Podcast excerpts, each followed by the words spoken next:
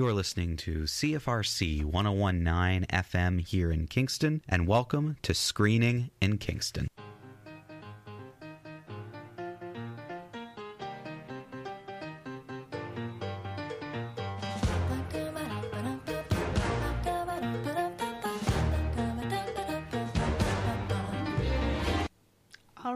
Listeners, this is Taylor, and I'm on my own. Well, I'm not technically on my own today. I do have a special guest host, but I am without Mike. He's taking a little bit of a, a leave from the show. Um, he should be back next week, but uh, I apologize in advance.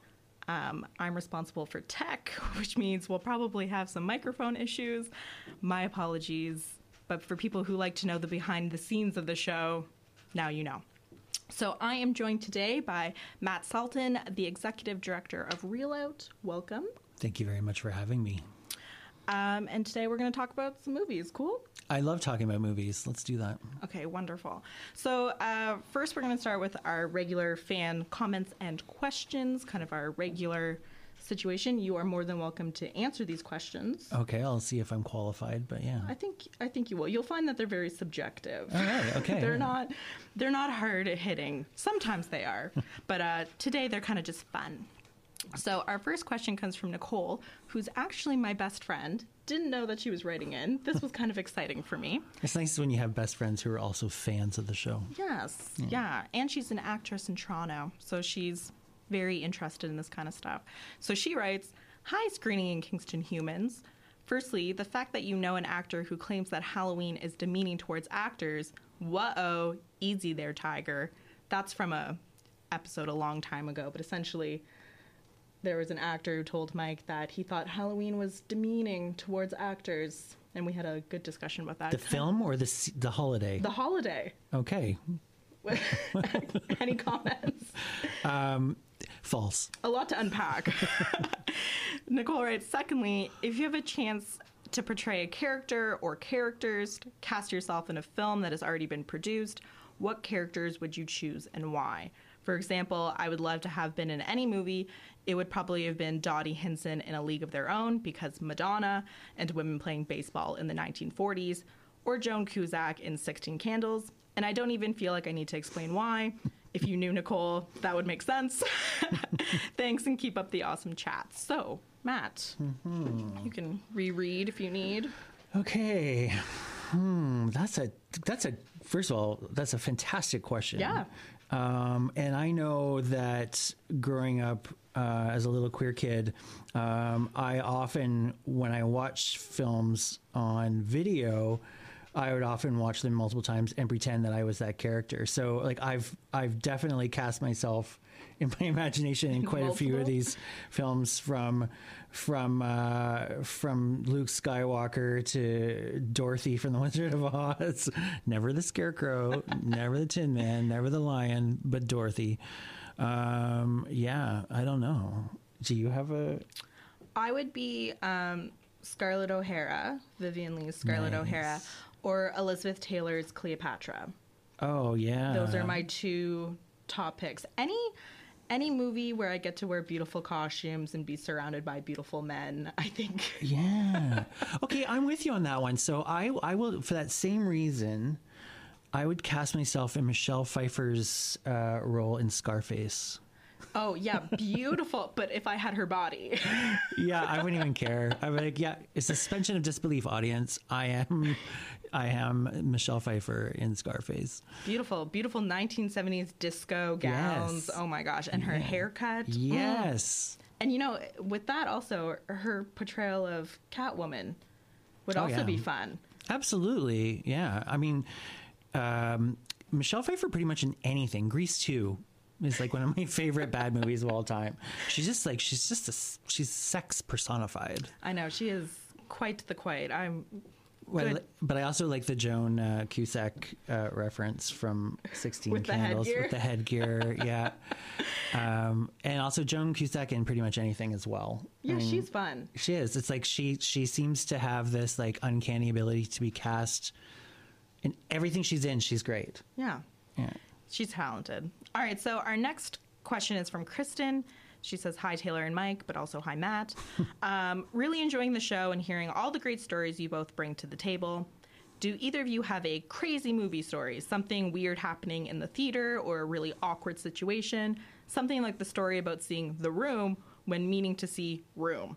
Thank you for the amazing podcast and keep it up. So, again, one of our listeners wrote in about how they wanted to go see The Room Yeah. or they wanted to see Room, Uh-huh. but then they ended up seeing The Room and she was very confused. Yeah, no kidding. yeah, that's that's quite the mix up. Yeah. Yeah.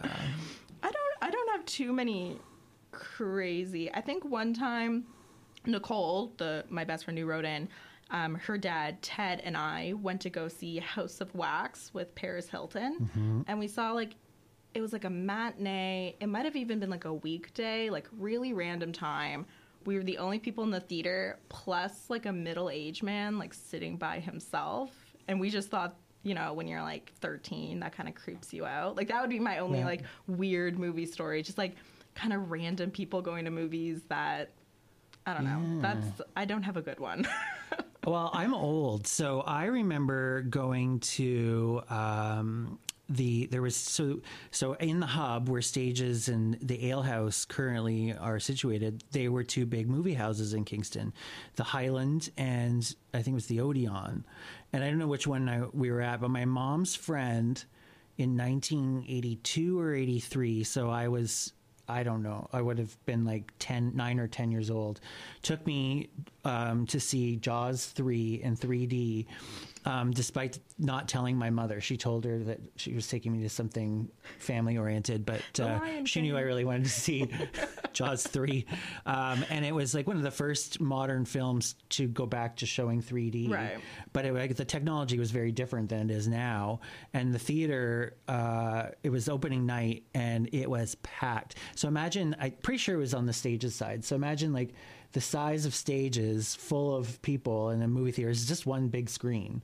Um, and, uh, and it was, it started about 40 minutes late and there was a total party. Like people weren't upset. They were, it was like this massive party. up, There was like an inflatable, sh- or not an inflatable shark, but a cardboard shark cut out, and like people could still smoke back then in the theater. So I just remember I was like a child in a party full of grown-ups At nighttime. enjoying a movie, and like it was an amazing experience once it got started. so and, crazy good. yeah, crazy in a good way. Yeah. That's Yeah. a good one. Yeah. That's I wish I had a good. I guess one crazy story. I was living in DC for about 9 months, maybe like a year, year or two ago. And a lot, I was living in an international house with um, a lot of international students, and none of my European friends had seen Rocky Horror Picture Show before. So I took them to go see Rocky Horror Picture Show, but it was also one of like the you know audience interaction, had the full cast in front. And this is kind of like a sad story, but like maybe like 20 minutes into the movie, some like underage kid barfed behind our our row and was like creeping into our stuff. So that's kind of like a crazy movie story, a sad one. Sad for them. Sad. Well, it was sad for my German friend who had never seen Rocky Horror Picture Show, trying to understand, and then barf is creeping up behind her. Well, um, that could have been part of the I- Experience. I mean. I guess it is. If anything, that kind of sums up Rocky Horror Picture It Show. It really does, actually. Strange barf. Yeah, All right, let's move on to our last question. It's from Colt. that's Hi. that's I've got to be a fake name. I hope it's real. Colt. Whoever he is, or, if, or they, she, he, Them. them, It's Colt. 2019. Them. porn star. Go on, Colt. And if yes. you're not a porn star now, maybe in the future. your parents have pretty much cursed you to be one. Or a cowboy. Anyways, It's true. he- they say, Hi, team. Loving the show, especially all the new movie recommendations that you both make. I've loved going back and watching some of the movies you both bring up. I agree with Taylor about The Crow. Finally, that's me. Finally, it's on a lot of my list too. What other movies? What uh, what other movies that fly under the radar a bit do you recommend watching? Any hidden gems out there? Thanks. Oh, jeez. I think I've mentioned it before. I The Warriors is one of my favorite. Oh, I love kind the Warriors too. I don't know. I didn't. I came of age during the '90s, Yeah. so maybe in the '80s The Warriors were was a bigger deal? No, it wasn't. It's always a cult. Okay. In fact, it's bigger now than it was then. No kidding. Because I think the video game actually had a lot to do with its Oh. success, right? Because it's a fairly recent game. And Right. The whole the old catchphrase with the Warriors come out to play. Yeah. Yeah. yeah. It was always a cult film. I just have a cool mom. That's how I know Yeah. about it. But I would say must have a cool mom. Yeah. I I would say that's I've mentioned it before. It's on some of my like favorite lists. That would be kind of if you haven't checked out the Warriors, do yourself a favor. Well, I have a friend who, um, like, I, I, can, I fancy myself a bit of a film buff. I, I, I have a friend, uh, Alex, who's um, more so than me, and uh, he's introduced me to some weird stuff. Um, there's a film called The Piano Teacher with. Great movie. Okay, so maybe it's not under the radar. I didn't No, know I anything think it about I think it. it is. And It's a uh, Haneke, right? Yeah, Yeah. with Isabelle Huppert. Yeah, she's Nicole's favorite actress. she's a great actress, and uh, she's coming out. Uh, she's going to be in a film with Chloe Moretz. Yeah, soon, it was. I think it was at the Toronto Film Festival. Yeah, it's a thriller. Yeah, but And, uh, but it's been received strangely Oh, by I don't care. audiences. The trailer looks fantastic. It looks terrible, but I It's can't. a wait. thriller It's a for thriller. It's like it's like it looks like a real melodramatic campy. So I would. I, I mean, if you haven't seen the Piano Teacher, um, don't don't watch it with.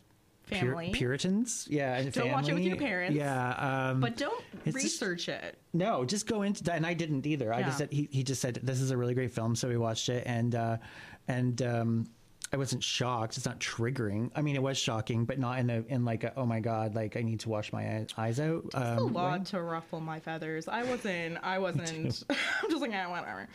That's you know, that's her lifestyle.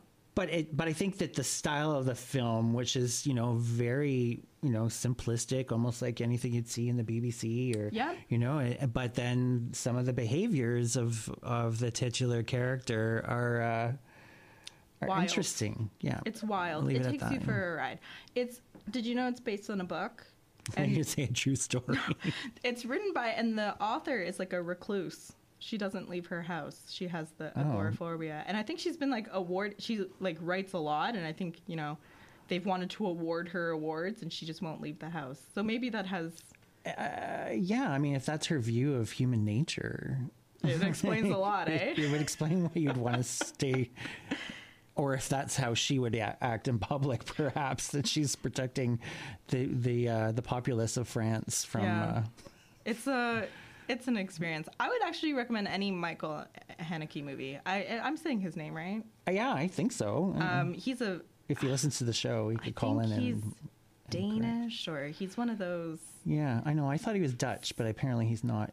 Oh, Belgium. I think he's Belgian. But he's he's from um, a specific body of work, and it's it's they make um, these European directors make like kind of not stark but very minimalistic. They adhere to kind of certain film rules. Um, so if you don't watch much European cinema, I definitely say pick up a Haneke. And he does really like he looks at human stories, but obviously the humans are a little bit messed, Messed up, up. in his movies. But beautiful. He makes beautiful movies. He's Austrian. Oh, there you go. I knew it was kind of Central Europe. Yeah. Good for you, Austria. Yeah, you you have good directors. You rock. So that's it for our uh, fan questions. But as always, if you'd like to ask us a question or if you want to send us an email, if you just want to chat, shoot us an email at screeninginkingston at gmail.com. You can also use the hashtag, hashtag screeningyk on any social media platform. We'll find you. We'll record the note and we'll bring it up on next week's show. Or just find us on social media and send us a message. We'd love to we'd love to hear from you. And oh, we're getting horrible candid shot. Um, Matt's taking photographs of I'm this sorry, beautiful I wasn't- experience. I was just I was distracting you. so, anyways, but that's a good segue because now it's all about you. We're the next segment of the show. We're gonna do Look um, out. a little bit of a, a a little bit of an interview because you are the executive director of Reel Out, and I hear it's a big year for the film festival. Well, yes, we are entering into our 20th year uh, here in Kingston. The Reel Out Queer Film and Video Festival. Or I would say that it's not. We don't call it that anymore. We get a lot of videos. VHS. yeah, yeah.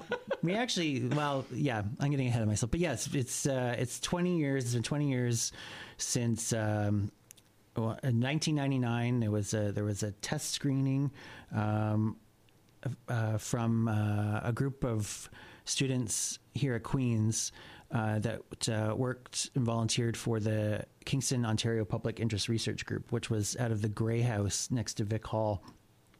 And uh, they, the OPIRG, which still exists, um, they um, run a lot of like joint projects and um, uh, initiatives uh, that sort of raise awareness and and uh, sort of fights back against general effery patriarchal BS um, and At anti-racism Queens? And so oppression. I know, right? um, so, so this was way back. You know, we didn't have same-sex marriage, and you know, people were still being harassed daily, and it was okay, and you could be fired for for uh, for who you choose to uh, Be with. be with and uh, so so this project was let's let's marry the uh, activism and, and art form of filmmaking and we're going to try and do this mini film festival uh, over uh, a friday and saturday night at the local gay bar and there was a local gay bar back then No kidding. Yep, it was called Club 477. It was at 477 Princess Street, which is a bicycle store. Uh, and it was a seedy bar. Um, it had like a little seating area, uh, and then there was a dance floor in the back, very small. Um, and uh, but they packed uh, that dance floor with people. I think it was pay what you can, and people came out that normally didn't even go to the gay bar uh, to see themselves represented on any screen. You know, and it was this. I think it was a sheet. Even you know, it was Very low. yeah, low like key. yeah, very well, yeah, no Or budget. DIY. Yeah, no budget. I don't even think they paid artist fees at the time. I think it was uh, it was sort of like they kind of borrowed some of these indie films and just to get an idea of whether or not a project like that would fly. And if there was interest. Yeah, and clearly there was, and they packed out. They packed uh, the, the the dance floor uh, both nights, and so the following year um, at the screening room, the first Reel Out happened over three days. Unreal, eh? Yeah. Were you involved in way back in 1999? I went. No, I attended it. Uh, I attended the first night, and uh, I saw films. I saw the one I remember the most was called "A Kiss in the Snow." It was a, like a twenty-minute short film from um, I want to say Sweden or it might be Norway, um, and, but it, the director's name is Frank. I want to say Norwalds, and I'm, I apologize if I'm, I'm not remembering right, but the film I remember, and uh, it was this beautiful sort of dogma style film about two young high school boys who, you know, meet and then they have share this kiss in the snow. Oh, pretty. And I was I had ever ne- I had never seen anything like that. Like this is this is just like like we're not it's not pre-internet, but it's definitely on the cusp. Yeah. Like I don't think YouTube was around. I don't know when No, YouTube started. Maybe but even like 99 or you know what I yeah, mean? like, it was, it wasn't we you weren't exposed to this. There was no such thing. thing as like viral media. No, no, and there was no such thing as like Will and Grace. Yeah. like you know, like the representation of LGBT characters was zero, and if you they, it did exist, it was like the serial killer in Silence of the Lambs, or Very actually the serial killer in anything. Very pretty much stereotypical kind of stock. stereotypical. You know, the lesbians would all be. Um, you know, uh, predatory or Yeah. creepy, and the the trans characters would also be criminals. criminals, and the gay people would either be villains or uh, just sissies. Yeah. You know, and and there's something to be said for the sissy. You know, sissies are fun, um, but when that's the only thing that There's you're getting, more yeah, more range in terms of humans and things, right? That's right. There's not just one queer experience. that's right. and they were kind of just showing the Is what they could get away cutter. with. Yeah. right. There was you know very strict rules in place in Hollywood, especially where you could not depict homosexuals. You couldn't even say the word homosexual. You had to sort of guise it as something else. yeah. Um, and then as it, you know as uh, so I came out on in uh, and during the, the second year, uh, Okay. and I just said, how can I help? I don't know anything about running a film festival, and um, Marty McDermott, who was one of the um, pioneers of the of the festival said, "Well, neither do we." We're learning. exactly. Um, so it's kind of cool. So, how would you compare the film festival now? Like 20 years later, what Hmm. is for someone who's maybe never been to the film festival, what could they expect in 2019? Well, um, as opposed to back then, I mean, first, uh, it was kind of interesting because we decided that this year we were going to show a lot of the films that people remembered. So we had a Oh, we had a a- poll that went out and said, name some films that you that were memorable to you. If you don't remember the movie, the title, you know what was what was it about? And so we collected a, lot of these films, and they're now and they're all short films, and they're they're they're they're going to be played throughout the festival. That's cool. Yeah, and um, the, a lot of them we found were memorable because they were very sexually explicit.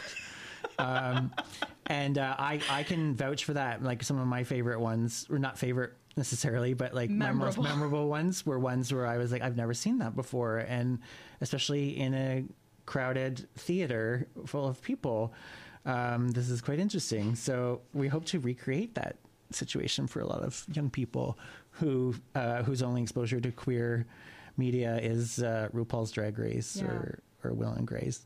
Um, but obviously, like the length of the festival is a lot longer. It used to be three days, and now this year, uh, for this year only, it's 15 days. Um, and um, Is it because it's the 20th anniversary? Like yeah. you're going We- big? We, had so many submissions this year, um, and they come from all over the world. So all of the films are are chosen by a group, like a, a like local residents of Kingston. They're or you know Queen students, St. Lawrence students, uh, all different ages, um, abilities, and uh, race and gender. Um, and just sort of a reflection of the audience itself.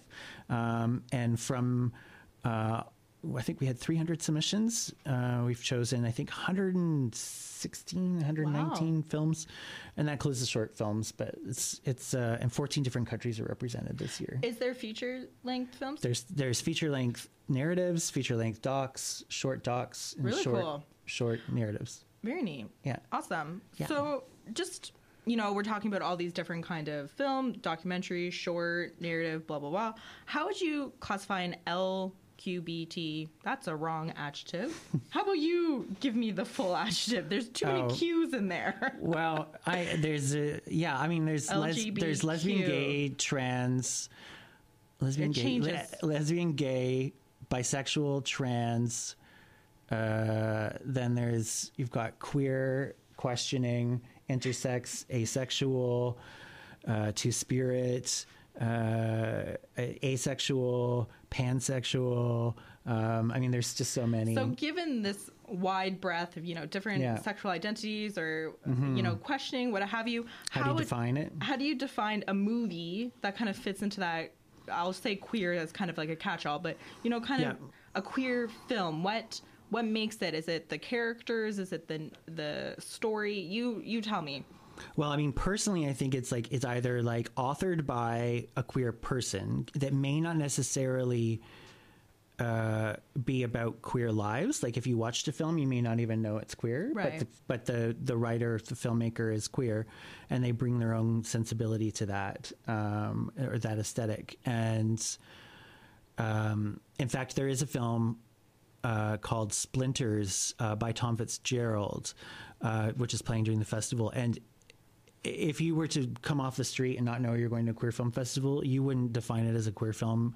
Um, the main character, uh, she, you know, she's she's uh, coming back to her small town.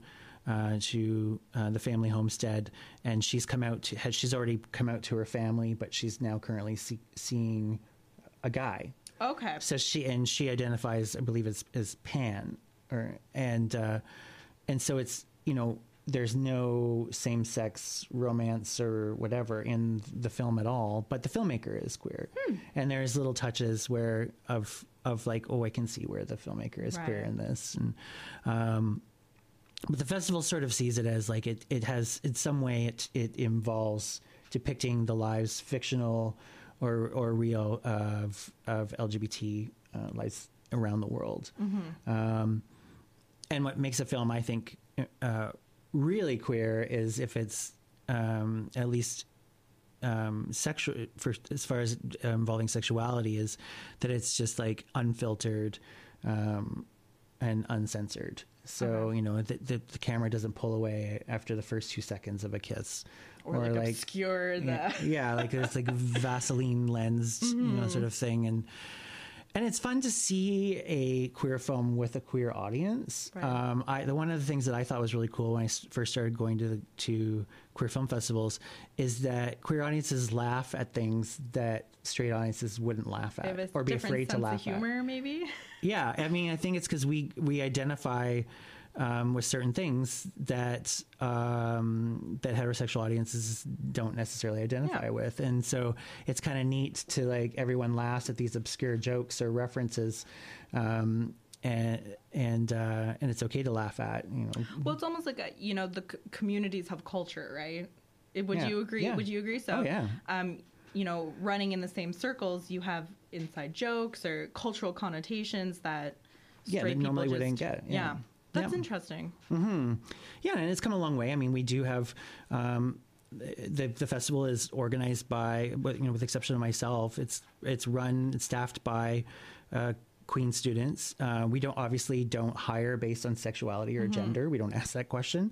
Um, but I do know that like uh, present day to you know the past few years, like we have uh, a lot of straight uh, cis, so meaning not trans um, people running the festival, uh, and a lot that are going to the festival, and um, that's it, that is intentional. We, you know, the festival is there to make uh, a community feel represented and to be put in the spotlight, and to you know um, uh, champion the profile and the visibility of the queer community, but also it builds bridges and it actually educates the larger community. Um, and um, and I think it's a great thing that we have so many straight identifying cis people coming to the festival, and enjoying the films, and learning a little bit about queer cinema. And Yeah. Our um our listeners love recommendations, as you know from Cult. If you could recommend either you know past or present or future movies that are coming to the the um, festival, if you could kind of give us just like a best of, like if you were like these are the essential queer films you need to see in order to kind of be familiar with the genre, but also in order to kind of have the best representation representation of stories. Can you? Can you? It's. I'm putting you on the spot, but we love our recommendations on this show. Yeah, I mean, I'm I like it is such a diverse uh, lineup of films. I would first of all ask the person what kind of genre they like. I mean, I personally like horror, so uh, we're showing a, a film called Killer Unicorn. Great title. Yeah, and it's uh, it's very campy. Uh, it's was made in Brooklyn with all Brooklyn talent um, for like no money, uh, and uh, it's a it's a sort of a love homage or whatever to uh, the slasher films of the '80s, and uh, and it's it's basically about a a buffed uh, a buff man in a unicorn mask going around killing drag queens that have wronged him in the past. And um, it's you know I shouldn't laugh. no, it's, fun. it's no, you have to laugh because it's it's funny. I mean, there's there were programmers that were hesitant to Mm. about showing it, um, you know, because of you know, Violence towards. violence towards community. You know, we've got stuff happening right now in Toronto and everything else. But um, I mean, it's it's it is an escape. And it's If you can't laugh, grounded you cry, reality. right? Yeah, exactly. And it's grounded. It's not grounded in any sort of reality whatsoever. Um, another film that's just pure fun is uh, we're showing the world premiere of Steam Room Stories, the movie um, that stars former uh, porn uh, porn actress Traci Lords. Um, She's back. Eh? She's back. She's playing the villain uh, in this one, and it's actually based on a web series uh, with a bunch of guys, hot guys in towels, sitting in a steam room and talking about different uh, political topics. Um, and uh, they decided it'd be funny to make a feature length film Cool. that has to do with finding the fountain of youth underneath the gym where they sit in the steam room, and it's being shown in scratch and sniff um, technology.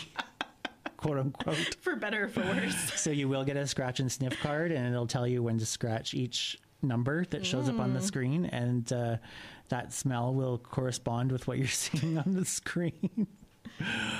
but on the other end, we have documentaries. Like we have a, a documentary called Shakedown uh, that is actually um, sponsored by CFRC. Oh, great. And it is a film about the uh, longest running uh, lesbian African American strip club in the States. It's very Uh, specific. very specific and uh, obviously uh, if we were marketing just for like who the film was about we wouldn't get a big turnout um, but uh, it's actually a really interesting look at race and uh, gender Sounds like a uh, really interesting kind of slice of life. You know, because Very it much is so. because it is a specific. That's what I like about documentaries, being able to zero in on a very specific social segment, and so Yeah, and it's also it's like we don't then it's another example of why Reel is so great is because like we're your exposure to you know say lesbians in in the media is uh, I mean you've got Ellen DeGeneres who is you know a very wealthy white woman uh, and it is not really all that relatable. Or you have like going back a few years, but still popular. You know, you've got the L word, and again, they're all very successful, upperly mobile, mainly white women. And so to see uh, a su- successful uh, black queer women uh, sex workers living on their terms. living, doing it on their own terms and and thoroughly enjoying themselves Oh, great. is fantastic to see. Um, and then uh, you know when we have documentaries about you know we've got a biopic on Terrence McNally who who wrote Frankie and Johnny and a bazillion other Broadway shows. Um, you know we've got a whole our opening gala is dedicated to local films that were made here in Kingston or about Kingstonians from 1995 to present day. Uh, we've got an animated feature um, about uh, from Clyde Peterson, who uh, is a um, trans filmmaker, animator, musician uh, who lives out of San Francisco. He's coming uh, to present Torrey Pines and do an animation workshop afterwards. cool. So like, there's so much happening, and then of course there's even things that aren't film related. Right. So we've got um, the Boylesque group from Toronto. They're an all male uh, burlesque uh, comedy group. They're playing at the Mansion uh, in a show called uh, A Brief's History of Time. And uh, uh, one of my favorite people in the wide world, Kay Kenny, uh, she's involved with Movement Market Collective.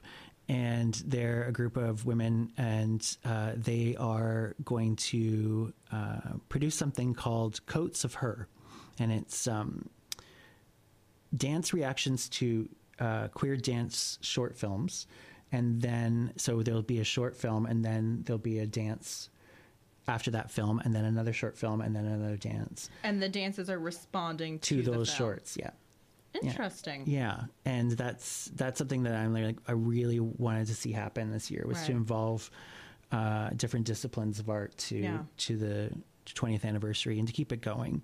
Um, and then um, Erin Ball, who is a circus uh, artist, I saw her perform this particular act um, last summer in the Malting Tower at the Tett Center, where she uh, where she suspended herself from the ceiling from silks and did this amazing um, performance of beauty and strength. That aerial acrobatics. Yeah. I think that's what that. yeah discipline's called? silk silks sil- it's something to do with silk silks artist silks performance i mean she does it all um, so i i was grateful that she asked if we could do that if she would come back and do that in the same space for the opening gala Wow. next friday the first yeah she's gonna do that So um, we've talked a lot. Uh, talked a lot. Obviously, um, visitors and view, guests of the the festival have a lot to see and a lot to get involved with. Hmm. Um, tell us when it is. so it starts friday february 1st 2019 and runs until february 14th so valentine's day is the closing gala Romantic. yeah Take your date. That's when Steam Room Stories, the movie, is playing. So that's Wonderful. so romantic. Get you in the mood. Yeah, so go out and smell some stuff together. And how can you get tickets then? you is can, that yeah, you can go to reelout.com tickets. Um, you can go to ticketscene.ca and just type in Reel Out, and uh, all the different shows will come up. Individual tickets are $12 or $10 for students, seniors, or the screening room members. um, except for the opening gala, uh, which is twenty dollars, just a flat rate, because things are a little bit more costly. Um, I'm sure there'll be hors d'oeuvres or something. There are yes, be, there actually will be desserts from Pan Chancho. There you go. Um, Hence the cost. and and also all that live entertainment. Um, and uh, or you can just buy a festival pass and go to see everything with that for eighty dollars. That seems like a steal to me, considering everything that's. It's a steal. It's usually one hundred and twenty dollars, but we thought we'd reduce the price so that more people could come For the anniversary. see everything. Yeah. Beautiful. Yeah. That's great. So now we're gonna move on a little bit, switch gears, and we're gonna talk about if Beale Street could talk. You, we were talking before the show. You've seen it. I did. Did you see it at the screening room this past weekend? I sure did. Yeah, me too. and it was, I went on one of the cold, like what I think it was the Saturday. It had already started getting really cold, and it was pretty much full. People were still heading out to the the cinema despite the weather. Me too. I saw it the Friday night, and it was. Packed? I would say yeah, seventy five percent full. Yeah. So what what are your initial thoughts? So this is for listeners who aren't familiar with this film. This is the director of Moonlight. This is his kind of second. Well, he's made films before Moonlight, but this is his next big one after Moonlight. Yeah, this is the like expectations. Yeah. The bar has been set. Yeah. Now. Yeah. People wanted to see if he could follow it up. Yeah. Um, well, I saw um, I'm Not Your Negro. I think is that what it's called? Be- beautiful documentary about Yeah. James Baldwin. Yeah. I think it is called "I'm Not Your Negro." yeah, I'm Not Your Negro. I saw that last year at the screening room, and so that was my Highly recommend. Yeah. I- oh God. was- yes, absolutely. And it was really my first experience with James Baldwin. Mine too. and I didn't. It doesn't really go into his sexuality all that much. Uh, um, so I learned a little bit more about him and Giovanni's room and all this stuff. So so I wasn't familiar with the story. Mm-hmm. Um, I went in sort of blind, knowing that this was just Barry Jenkins' film. Moonlight was my favorite film last year. In fact, it's probably one of my favorite films ever. Uh, it's it just I love I love the look of it. I love the the poetry of it. Um, so. Um, yeah, I was I was a little disappointed. Uh, Really? Yeah, I was. Uh, the, I've never seen Moonlight, oh, so I went in blind. okay. I had no expectations. I think um, I loved the cinematography. I loved the, the score. Um, the score was uh, just uh, so important to the film, and and I think it did get an Oscar nomination. So, uh, and rightfully so. Um, I loved the performances. I loved the direction, but I also didn't. The thing I re- that really sort of like uh, kind of bummed me out a little bit was the pacing. Yeah. Uh, and I know a lot of people that saw Moonlight felt it was a little bit slow and they were disappointed with the ending.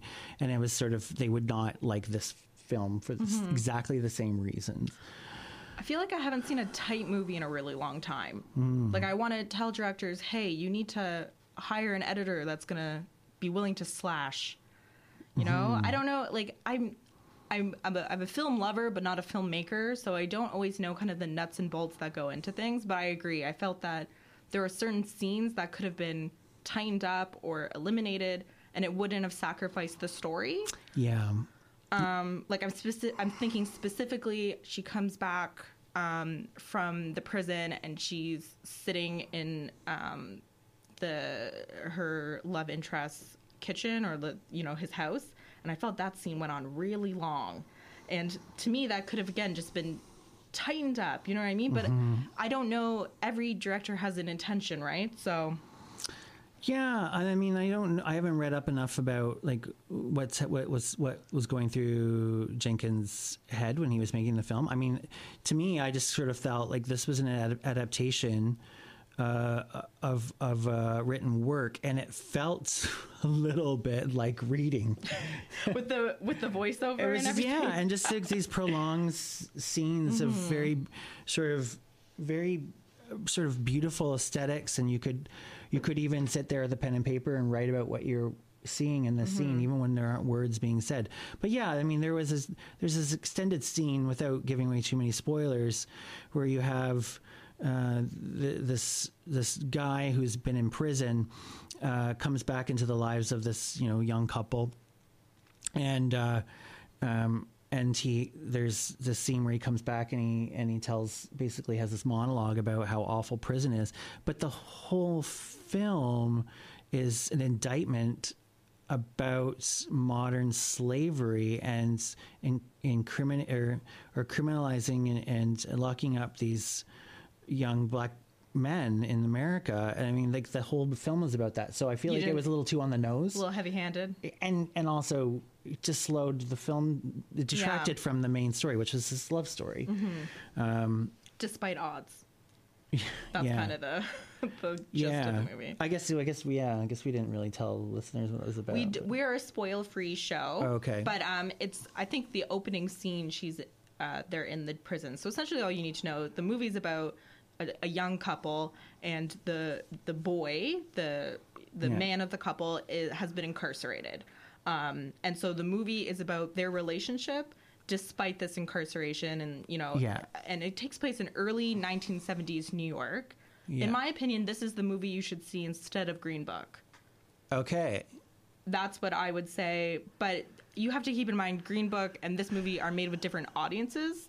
But I think if you liked Green Book, maybe stretch your stretch your movie sensibilities and go see if Beale if Beale Street could talk. yeah Because I think it addresses, you know, it's um, Green Book takes place in the early 1960s. This takes place in the early 1970s, and I think for movies, if you want to kind of have a very serious talk about race relations in America, go see this one. You know what I mean? yes it removes the white savior Yes. from the narrative there in fact i don't remember a white character in oh yeah The creepy- the cop yeah And there's a creepy guy in the department store. Any white Oh, person yes. in this movie is it's creepy yeah creepy. which is okay because It's in Yeah. 1970s New York. They probably were creepy. Well, and they still are. I mean, we. I mean, we still are. But yeah, I mean, like it, this. Yeah, it's it's it's definitely it's a black story, and it's dealing. It is, but it is about how. Yeah, it's about it's Li- about modern day slavery. and it's lived lives in Yeah, and it's it, very interesting to see with again without being too spoiler the reaction of um, the protagonist's family to her predicament, Mm-hmm. which is you know a medical. Can, are we? Can we just say You can say I, again. I think you know in the first scene she's pregnant. Right. She becomes pregnant, and she's a young woman, a very young woman. Uh, not doesn't have a job, um, doesn't really have an apartment, and her partner has been arrested for uh, is being accused of a, a rape that he was not a party to. Um, and uh, and and when she the very first scene is her telling her her family, and what you expect their reaction to be is actually a reaction of love and acceptance and and recognizing the trials but not putting the pressure on the daughter and right i feel like that solidified their relationship right off the bat that here was a solid family a husband uh, that loves his wife and and vice versa and a sister uh, an older sister who is devoted to her younger sister She seemed like a real big sister. Yeah. That's what I feel like. Um, we see very authentic relationships, like very nuanced relationships. Whereas in Green Book, to me, it was you know not necessarily cookie cutter, but like flat. Um, and again, that they were making a certain movie for a certain audience in a certain way. Um, but I would ask, especially because our listeners go to the screening room, maybe you know broaden your horizons, see both movies, and compare them because they're they address a lot of the same issues. Yeah. Um, but in very different ways. And I personally thought if Beale Street Could Talk did it more successfully. Um, my only, I really enjoyed the film. I loved the beautiful. Um, there's a special name for it, but essentially the the shots, the pro, like the from The shoulders frame- up, the framing yeah, the framing. Loved those beautiful shots, cinematography, absolutely gorgeous. You said you loved the score. I found um, that the sound design, not necessarily the score, was really uh, kind of grated on my nerves. Like when they were doing that kind of like ambient sound, the wah wah wah wah wah wah wah. Hated it. okay But I, I kind of have, I'm kind of an old fogey and don't like experimental filmmaking. and I even found sometimes the dialogue seemed disembodied, and I don't know if that was the sound in the theater or if it was the sound design in the actual film. Hmm. Um, that to me, like the voices seemed disjointed from the action that was on the screen at certain points. Um, that to me was weird. but these are just Hmm. these are just very nitpicky things that I have. I always kind of our listeners know. I always have if it's a movie I really like, I end up focusing on like really weird things because Right. like you can't it's the only thing that's wrong with the movie, right? Right. so yeah, I mean, for me, it was pacing, and like otherwise, I think it was a beautiful film, uh, and, and like a, a, I mean, I felt grateful Mm-hmm. to have seen it, and like, uh, and it deserves to be seen on the big screen. Um, I think it's weird it's not getting more Oscar nominations, but maybe I don't know. I who knows the politics. like, I don't know. Yeah, it's. I mean, it's it's a little film, and I mean, it doesn't have the. You know, I don't think, even though it, it's you know it's directed by the The big name. the, Oscar winner of the best film. But I think also, I mean, it's a strange story to adapt. I mean, it's really, in the grand scheme of things, it's boy meets girl, and Crisis and happens. and boy loses, or you know, girl loses boy, and um, you know, we have a little bit of drama with the mother, uh, Regina King, uh, who, by the way, uh, one of my favorite sitcoms growing up was 227 with Jackée Harry and uh, Marla Gibbs. And uh, M- Regina King played her, she was the, the, the family teenage daughter in that show. So it's kind of neat to see sitcom. Uh, All sitcom actors all grown up and now nominated for an Oscar. Um, I liked things really uh, like when the moment. I think the narrative is something along the lines of uh, my mother went to Cuba. Or something like like there was a setup there, uh, and then we shoot. We cut to Regina King coming off the plane and walking down the pier or wherever it was in her Havana clothes, and it was that that moment. Just the whole movie picked up like the Mm-hmm. energy, everything was like, oh my god, okay, now something's happening. Um, that whole bit with Regina King in Cuba, um, going trying to track down the woman who had accused her now son-in-law of, of rape um, was like oh my god like that was like a, a short film on its own that was terrific and also for anyone who has been involved in sexual assaults or known anyone who's sexual assault um, it doesn't it's not black and white uh, and it doesn't Yeah. ti- it's not a tidy narrative as it sh- as it should shouldn't be um, with this you know trying to track down this woman to try to get her to to admit that this guy isn't the right guy I think also the um, portrayal of incarceration was very nuanced. You see, there's like a scene where he kind of he loses his cool in Yeah. front of her, and I think I work with families that um, have an incarcerated loved one, and I think they did a beautiful job of showing that that journey of incarceration. That, and again, it's not black and white. It just was. I think it was just so authentic. Whereas the Green Book was like, oh, this is like a fun, kind of fun, zany car movie. Whereas this one's like, this is, you're giving me meaty characters and it's real people doing real things and trying to work through it. So, Yeah, I thought it was kind of interesting that they didn't actually depict. Uh, we never got to see his life in the prison. Like it was always from her point of view, so it was from her side of the glass. Yeah. So we we you know there's a couple times when she would come to visit him and he'd have a you know a black eye or that sort of thing. And but they we never explain it. No, he never. We never get to see what he, trials he goes through, uh, and we don't actually see anything of that prison until the end, Mm-hmm. and and that's in a sort of a mutual room as well. Like, so it's kind of interesting to to keep it from her perspective. I thought it was a good narrative choice. Yeah, as a way of isolating the 2 two stories, right? That we're not going to be privileged to this his story either. We only get to see we only get to see him in present time when she does, and only in the ecology of how she sees him. And you know, she says a beautiful line saying, "I've never seen Fonny in his world.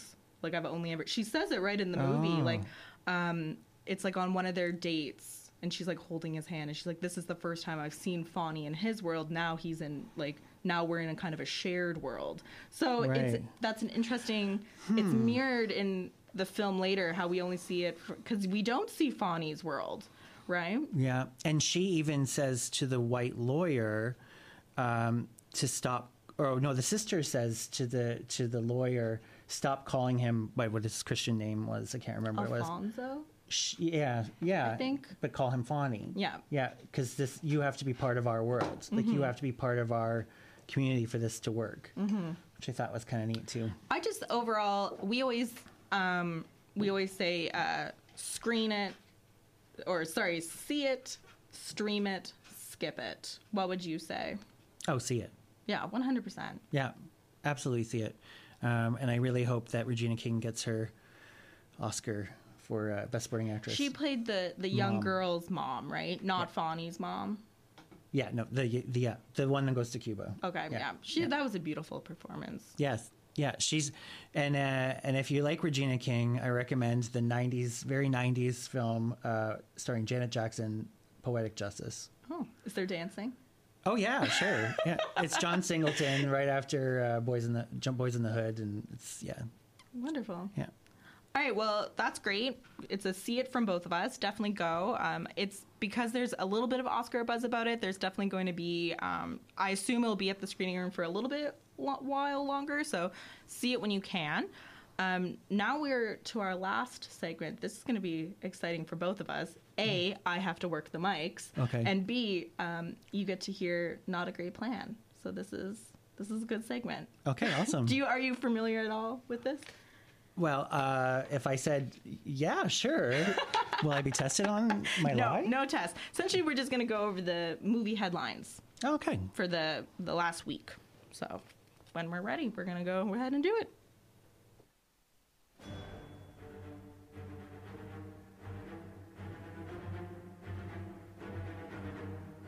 It's time for everyone's favorite segment, beloved by every single listener Not a Great Plan.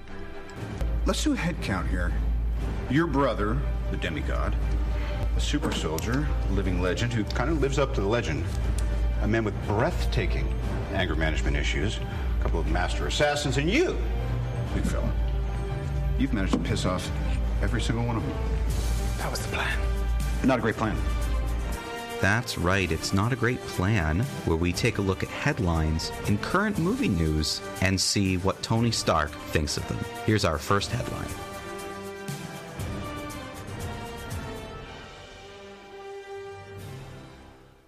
Ernie Hudson seems confident the original Ghostbusters will reunite in third film. Not a great plan. All right, so this is where we now talk about the headline. Oh, okay. Oh, okay. All right. So, um, this is a little bit. There's a lot of controversy around this new Ghostbusters film, the the third sequel, um, especially because in some of the rhetoric they kind of say this is the movie makers, like this this is going to be um, for the fans. So all of the women who were in the Ghostbusters revival in in 2016 feel a little put out. Um, also, do we need a third Ghostbuster film? You know, I mean, F you. That's what I say. Go F yourself. I mean, like le- the last Ghostbuster movie, I was not a f really a fan of. I thought it was like I thought all the, 2016 or the number two. the number two was awful too. But Okay. I, in fact, I couldn't even tell you. I don't remember a thing about number two. I remember seeing the theater, and I remember being what. Um, yeah, number the the one the one that came out last year. Um, so many talented people involved in that, and really, just almost every joke fell flat for me. Um, I didn't think the story was all that interesting, and it felt a bit gimmicky. Let's let's let's just do an all girl Ghostbusters, and it'll be funny. And it's like, no, you still need a script. Um, and I and I really like his um, his name isn't coming to me right now. The Canadian guy, um, the director, writer. Uh, I like his stuff. He's Uh, Canadian. yeah, he's. I think he's from London. I, what is his name? Uh, he's married to um, Melissa McCarthy. Really? no, we're no. the same person. No, no, no, No? no, no. That's Ben something. Ben. He did he write Listeners, it? everyone Wikipedia this when you get when you get home or off the air. What is it? No, he. Did, what's the movie with Melissa McCarthy and um, Bridesmaids. Sandra Bullock? Oh, The Heat. The Heat. You're you're getting the full screening in Kingston experience where I list facts that are probably wrong and then Mike has to scramble. Mike Paul Paul Feig. That's who I was thinking. That's that is not Melissa McCarthy's husband. I thought that they're oh never mind. He's Never the mind. guy. He's in Bridesmaids, though. He's the guy on the What's plane. his name? Ben something. We have to move on. We have Yeah. a lot of headlines, but anyways. yes, the, the bottom line is go f yourselves, new Ghostbusters people. So our next headline, are you ready for this? Yes, go fuck yourself too. Oop. We're a family show. Our 13 year old friend in America, we're sorry. um, Anne Hathaway to traumatize the hell out of a new generation of kids in Robert Zemeckis' The Witches. Not a great plan. So um, I grew up with Roald Dahl. He's pretty much the author that taught me how to read. So Yeah. I'm a little bit devastated that they're making a new Witches, especially with Anne Hathaway. She's not very witchy. She's going to be a. I don't know if you're familiar with the Witches. I am. Okay, and you know that Anjelica Huston. Yes. And she is a Yes. witch personified. She is. Flawless, amazing. Anne Hathaway. No, Horrible. no. She's a fairy princess. She's a Disney princess, not a witch. Anne Hathaway needs to be shot out of a cannon. So F you indeed. Yeah, I know. I see, I predicted that would be my response. Well, that's the whole part of this segment is that we read bad news headlines and then comment Yeah. on how stupid everyone in Hollywood is. Yeah, I mean, I get you can remake The Witches. I mean, technology has advanced since then, um, but not Anne Hathaway. I think it's horrible casting. I don't understand. I think she plays like maybe a witchy person in one of those stupid Cinderella or Snow White movies. But again, like she in no way is a witch, nor does she have the kind of the presence of Anjelica Huston. So to like fill those shoes is crazy. Yeah, you need someone who exudes power, And like sexuality. power and sexuality. Yeah, like use your fem. Like, yeah, no, Weird. Anyways, that's all uh, the time we have for today. Thank you so much for joining us. I'm sorry that we had to end on Anne Hathaway. I well, it's always we always end the show kind of like wah wah because of the news. Anyways, thanks so much for listening, guys, and go see some movies.